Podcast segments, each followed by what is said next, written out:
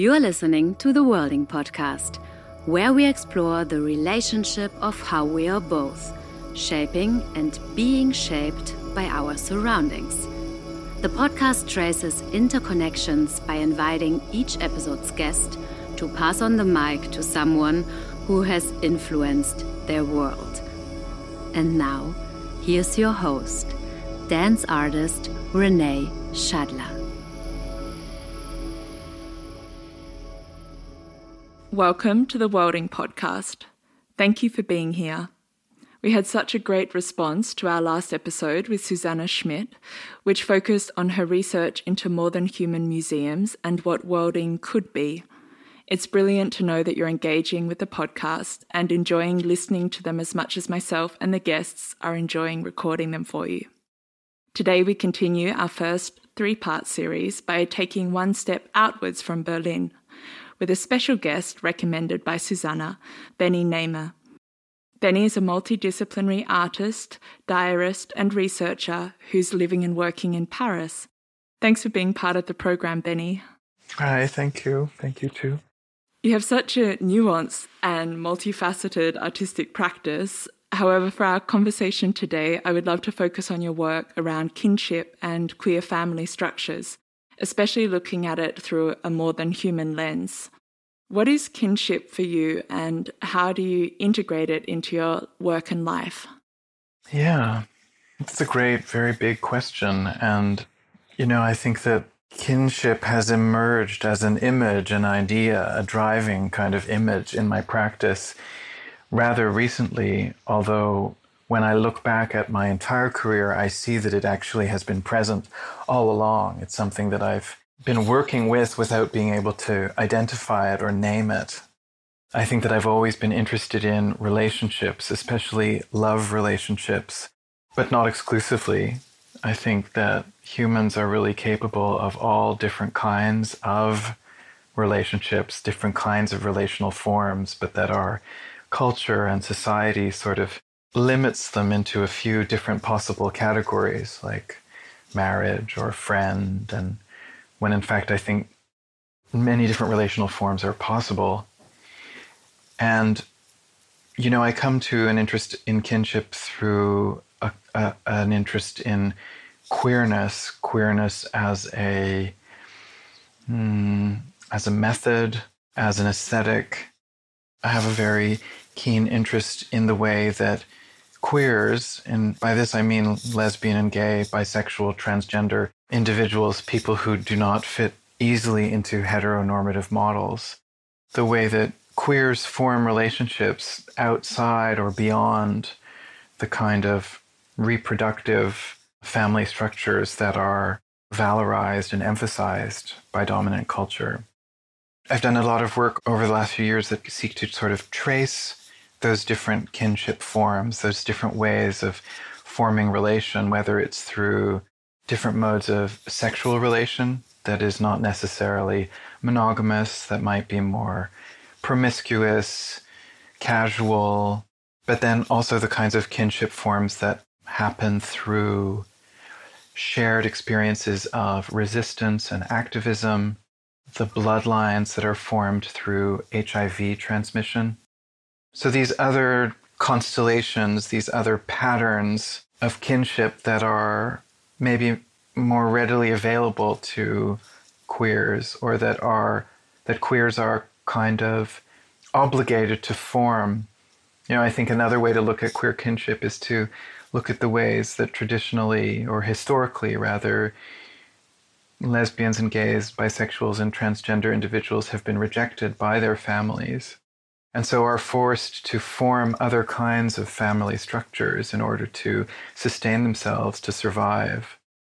And that's very sort of well-documented and spoken about. So there's just all of these different ways that kinship happens for queers that are different, that I'm really interested in tracing, looking at, shining a light on, working with as material, and also facilitating and fostering in the artworks that I make.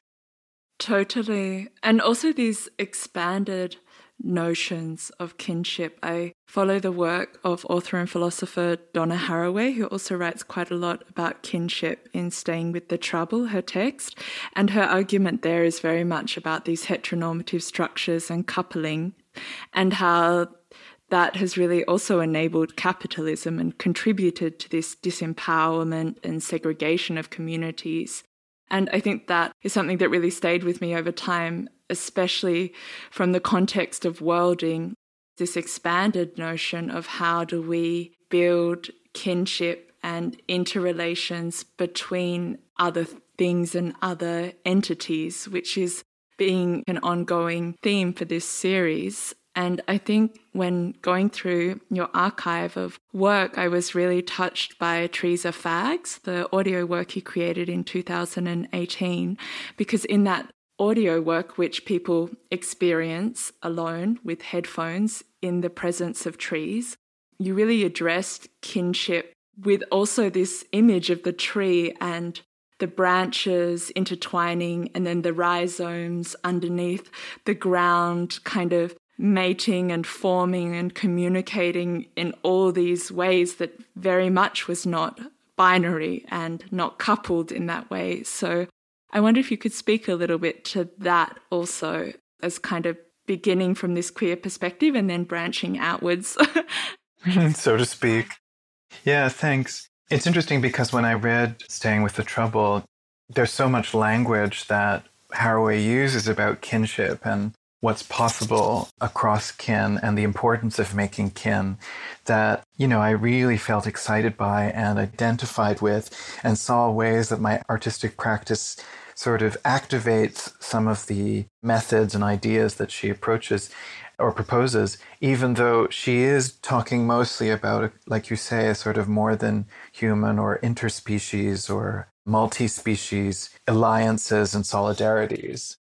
My own work and my own interests tends to still be within the human realm. But it's true that Trees Are Fags is sort of the one exception to that, because although it concerns itself very much with queer history, queer modes of relating, it does involve trees as witnesses, participants in gay sexual cruising cultures. So like you said, it is an audio walk that people listen to on their mobile devices with headphones, and you're invited to listen to it anywhere where trees are in view, ideally in a park or a forest. And the piece sort of takes you on a walk that is based on the aesthetics and affects of cruising, leading listeners along oblique paths, tuning into their sexual subjectivity to make choices about how they move. But ultimately, it makes a series of arguments about the relationship between queer men and trees, proposing etymological and genealogical links between them, between the arboreal world and the gay world, let's say. And it is about trying to both shine a light on the historical relationship that trees have with gay men, but then also, again, to sort of foster the kinship bond that is already there, to expand it. All the instructions that the listener is receiving about how to move through space, how to activate cruising and sexuality, is not at the service of finding another human lover, which is normally the case when you're cruising, but actually to find an arboreal lover, to find a tree with which or with whom to have a, a sexual encounter. That's what I mean when I say that it's trying to facilitate or foster a kind of kinship bond or, yeah, a relational bond across species. I really love that. For people that haven't experienced the work, please do. There's a website. Is that right, Benny? trees are fags dot com? It's .eu. It's very European. Trees Are Fags, one word, trees are fags dot e u. So if you get a chance, please listen to Trees Are Fags on the website.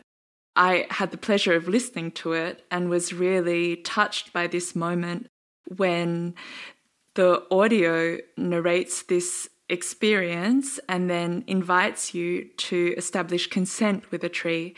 And I really had this moment of giving space to the tree and leaning into the exchange, there was a really nice sense of timing and understanding that, you know, the tree is not is not the human that I would shake hands with, perhaps, or that I would negotiate a different type of arousal with eye contact. Like, I was really struck by, ah, how do I attune to something other than myself in this connection? And I thought you did that very beautifully, actually. It was it was very nuanced. Thank you. Yeah, I mean, this piece is part of a greater body of work that I've made that uses the audio guide, the museum audio guide, as a format. Trees Are Fags is more of an audio walk because it's not in a museum or gallery setting, but it uses a lot of the sort of aesthetics and methods that I've developed for working with museum audio guides.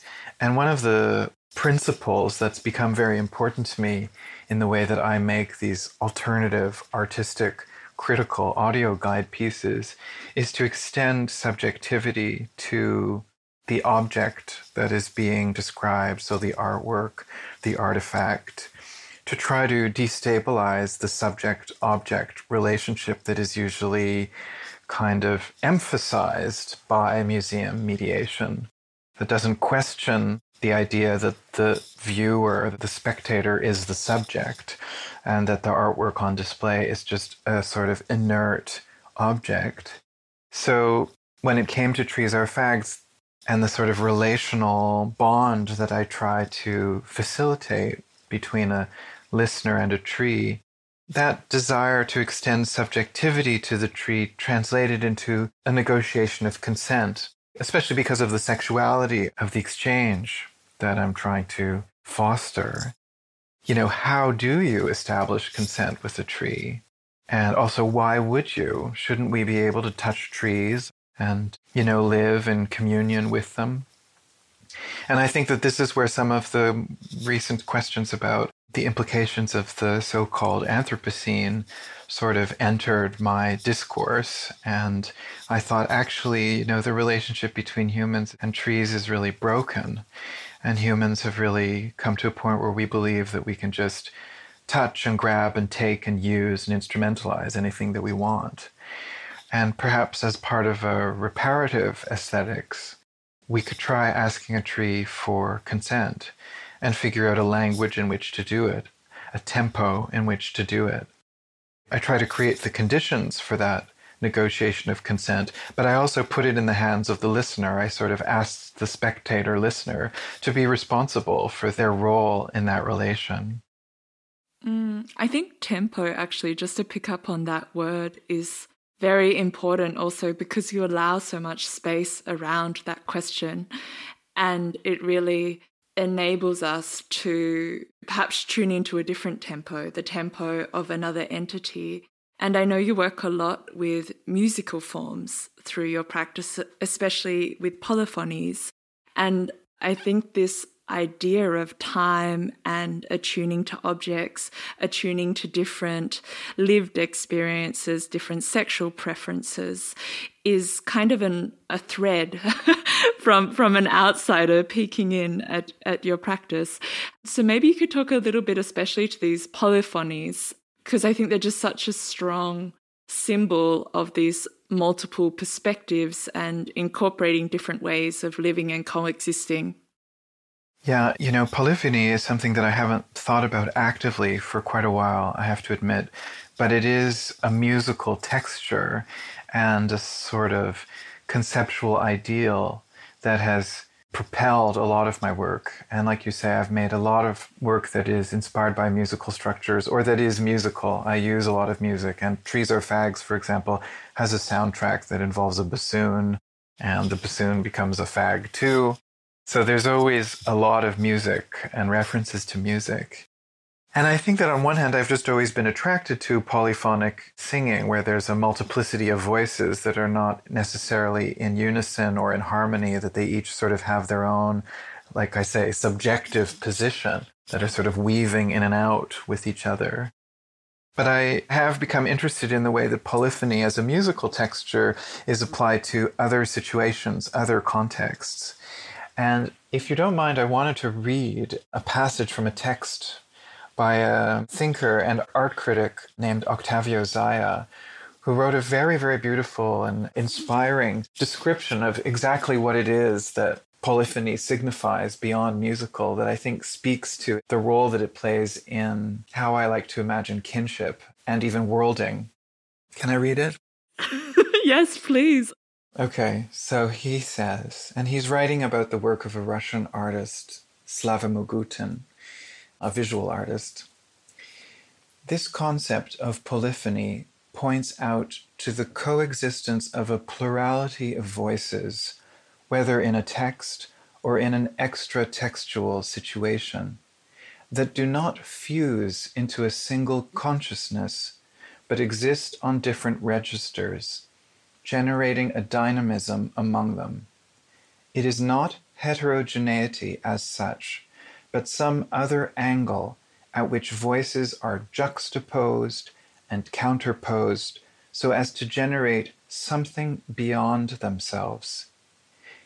Each one of these voices exists in dialogue with other voices, but not in some kind of tolerance, allowing another voice to add itself to a pre-existing entity, but a polyphony of reciprocal, celebratory, and displacing voices, an exchange that leaves all the parties or interlocutors changed.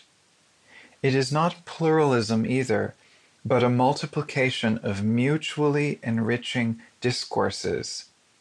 It is a constantly shifting cultural field for the contradictions that constitute the subject as the site of conflicting and competing discourses, where the realities of class, gender, and nationality get more complex.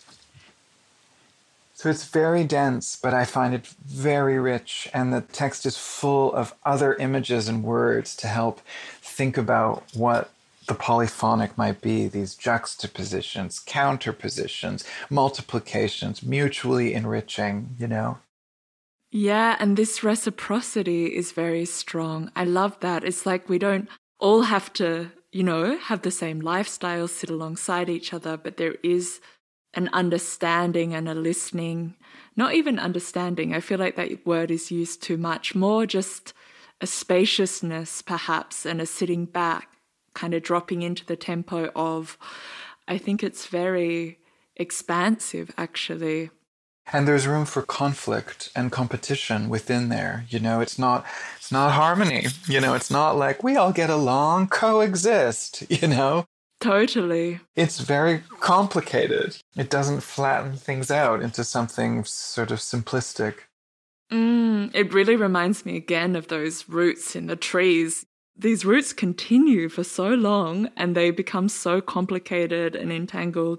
And it's just such a beautiful metaphor, actually. And then how we can also explore that through the voice as a human receiver and in this reciprocal exchange between sounding and listening, actually. I would love to hear, actually, how listeners could experience your work around kinship and queering. Is there something they could kind of do as a little experiment by themselves or a thought experiment alongside their day to kind of get in the roots, get entangled in it? Yeah, I mean, of course, again, I just want to reiterate that I think that Trees Are Fags, which is only a twenty-minute experience, so it's not very demanding time-wise, I do think that it's sort of one of the best ways to sort of tune into the ideas that my work tries to circulate, and ideas and affects and sort of experiences. But I did come up with something that I thought people could do with me right now. Maybe it's about worlding, maybe it's about kinship, but it is definitely about exploring one's subjective position in relation to other objects around you. It doesn't quite dismantle the subject-object relationship as I was talking about in my audio guides, but let's just see. It's about tuning into something that is not in view rather than something that is in view. And this is an idea that I was initially inspired by the feminist writer Sarah Ahmed, who wrote a book called Queer Phenomenology, which is about orientation, about the objects we are oriented to, the people we are oriented towards, sexual orientation. And a queer phenomenology, among other things, is interested not only in the thing that we are supposed to be attracted to, but the things that we're not supposed to be attracted to, not just the things that are in view, but the things that are on oblique angles or behind us. And that actually inspired a lot of the choreographic cues I use in Trees Are Fags.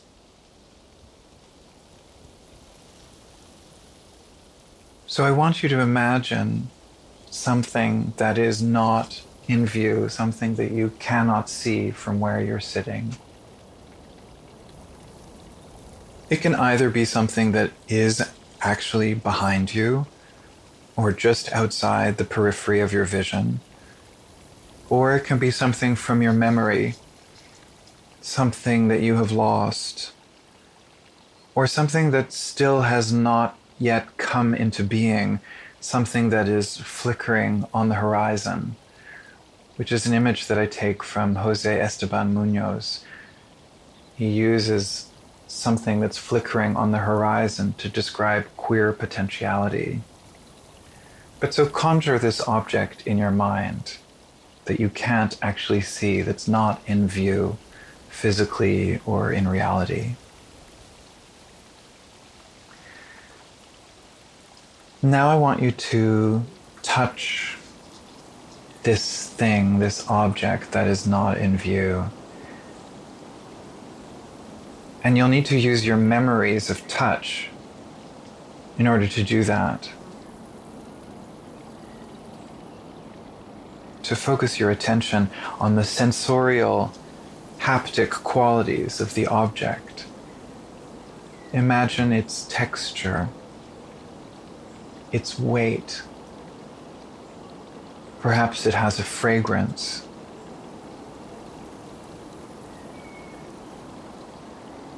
Spend some time with its sensorial qualities.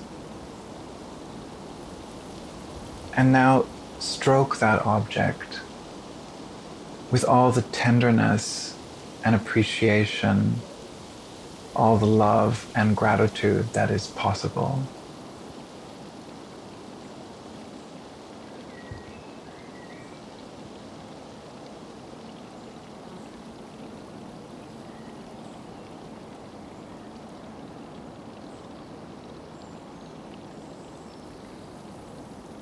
Can I play with you a little bit, Benny, and continue this thought?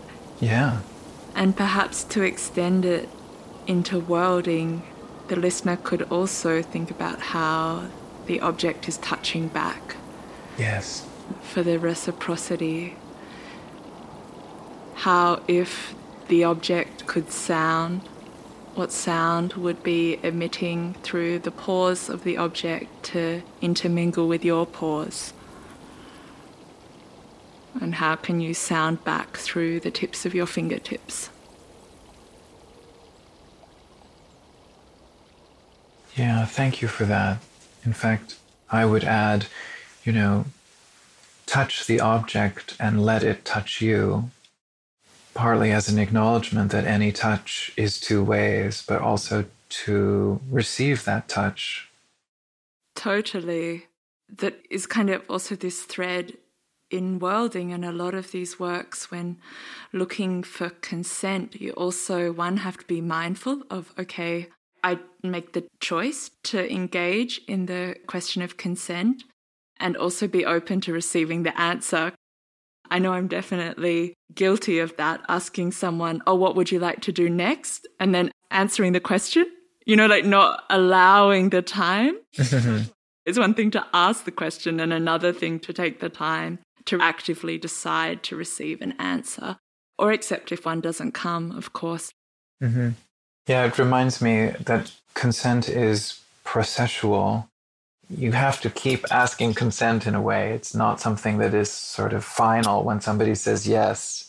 Their mind might change. Things will unfold.